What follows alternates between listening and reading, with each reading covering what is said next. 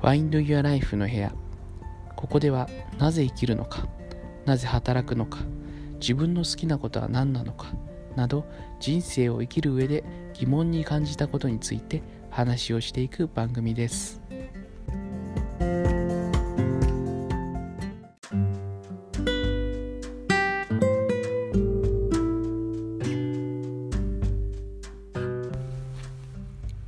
はい皆さんこんにちは、えー今日はですね、まあ、前回までこうなんでだろうシリーズといいますかまああのーまあ、生きる目的とか、まああのー好きなことやった方がいいよねとかそっちの方が楽しいよね人生っていうような話をしてきてですね。でまあそれだとうまくいくはずなのになんでうまくいかないんだろうねこの世の中っていう話を前回しました。でやっぱりそれはまあまあ人間き物ですのでどうしても、うん、あの生きる生存っていうところだけを考えてしまってまあ長期的なあの目標設定がちょっとあんまりできなくてですね目先の利益ばっかりに見てしまう。それが良くないんだみたいな話を前回しました。で、まあ、今回何を話すかっていうところなんですけどまあじゃあなんでやっぱり世の中うまくいかないんだろうねっていうところのもう一つの理由について話をしたいと思います。でですねまあその理由っていうことなんですけれどもまああのまあ、人生というか、まあ、世の中ですねうまく回っていけばいいんだけどそうはなかなかいかないと。でやっぱり生きるだけの目的だけをこう達成するために日々頑張ってしまうっていうところがあると思うんですけどうーん、まあ、この一つの原因としてですね別にこの悩んでる人が悪いとかいうことは絶対そんなことはなくてですねやっぱりそういうふうに、まあ、とりあえず生きることを優先して頑張りましょうみたいなまあその何て言うんですかね外的要因といいますかそういう環境みたいなところがついてしまってるのでそこがやっぱりまあ良くないんじゃないのかなっていうふうに個人的には思うんですね。まあどういうことかというとこれはやっぱりあの今までの学校教育っていうのがまああのまあ、勉強してですねあのいい大学に入っていい企業に入って、まあ、真面目に働く終身雇用でみたいな形でやってたと思うんですけど、まあ、そもそもですねあの、まあ、日本の歴史っていうところを遡ってみるとよく分かってくるところでもあるんですけど、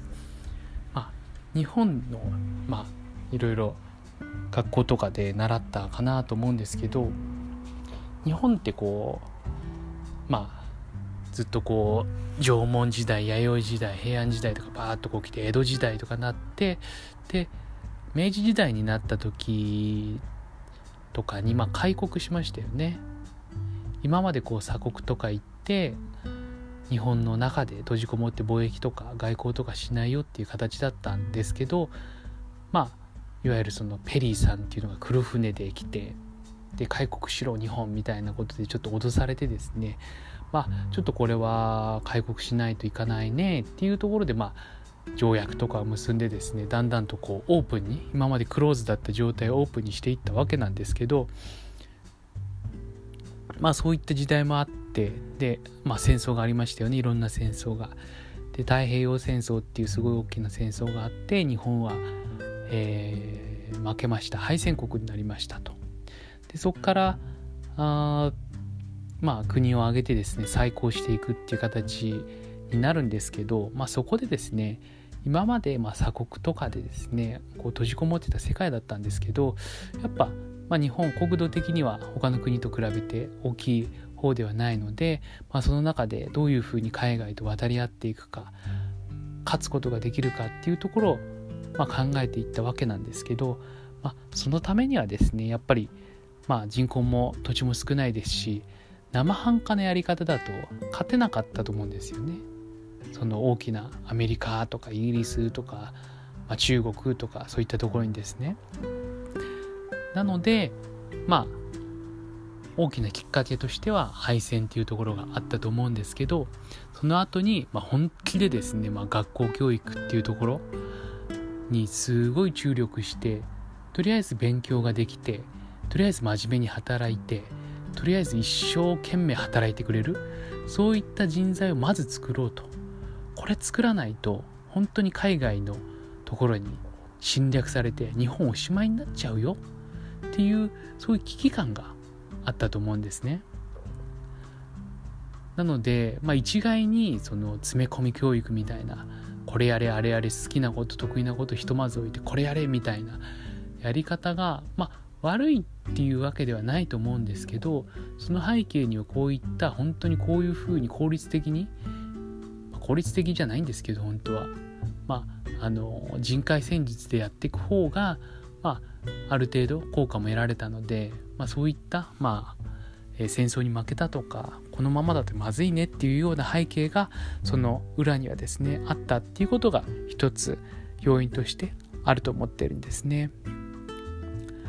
まあなのでですねまあ今どうしてこう、まあ、目先ばかりの目標とかに目を奪われてしまって長期的に、えー、まあ、好きなこととか得意なことやっていけないんだろうっていう背景には、まあ、実は日本の歴史がありましたと。その日本の歴史っていうのは、まあ、今まで鎖国だった日本がですね江戸時代とかですね徳川の時代は、まあ、明治になって開国をしてですねでまあいろいろ海外との戦争とかに巻き込まれていくわけなんですよね。でその中でまあ結局ですね、まあ、1945年にまあ負けてしまってですね敗戦国となるわけなんですけど、まあ、その中で海外の大きな自分たちの国土よ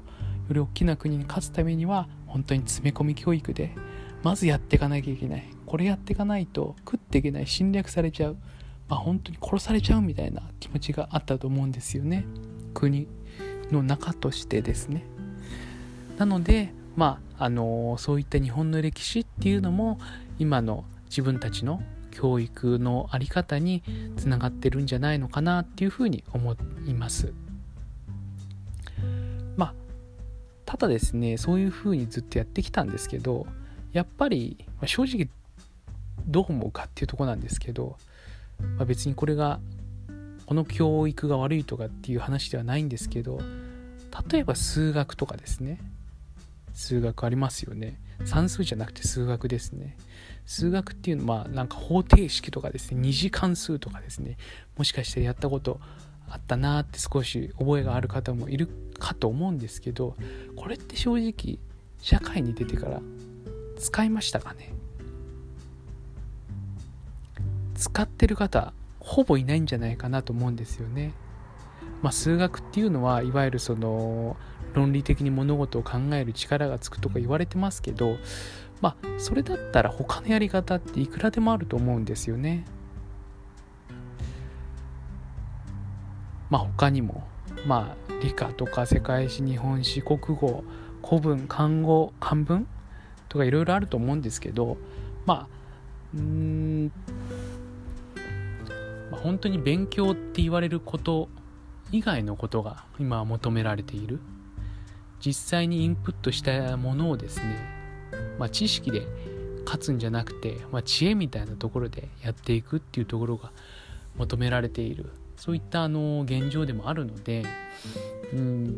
まあ、今まではとりあえず頑張って、まあ、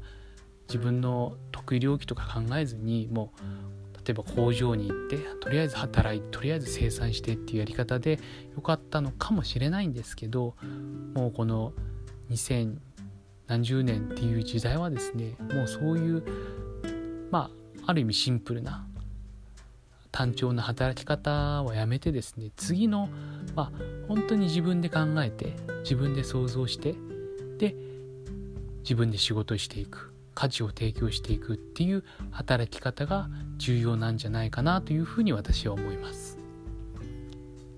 はい。っていうところで今日はまあなかなかですねこのギブアンドテイクの仕組みがうまくいってないっていう理由の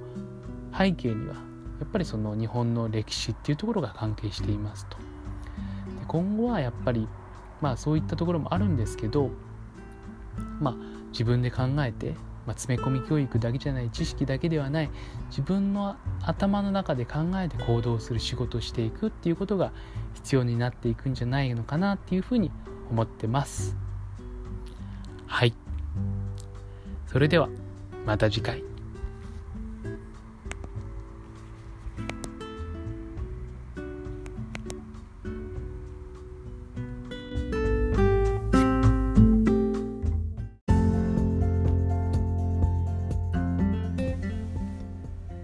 ェブサイト Find Your Life では人生の疑問について50個ほどのエピソードを掲載しています。皆さんの何か参考になれば幸いです。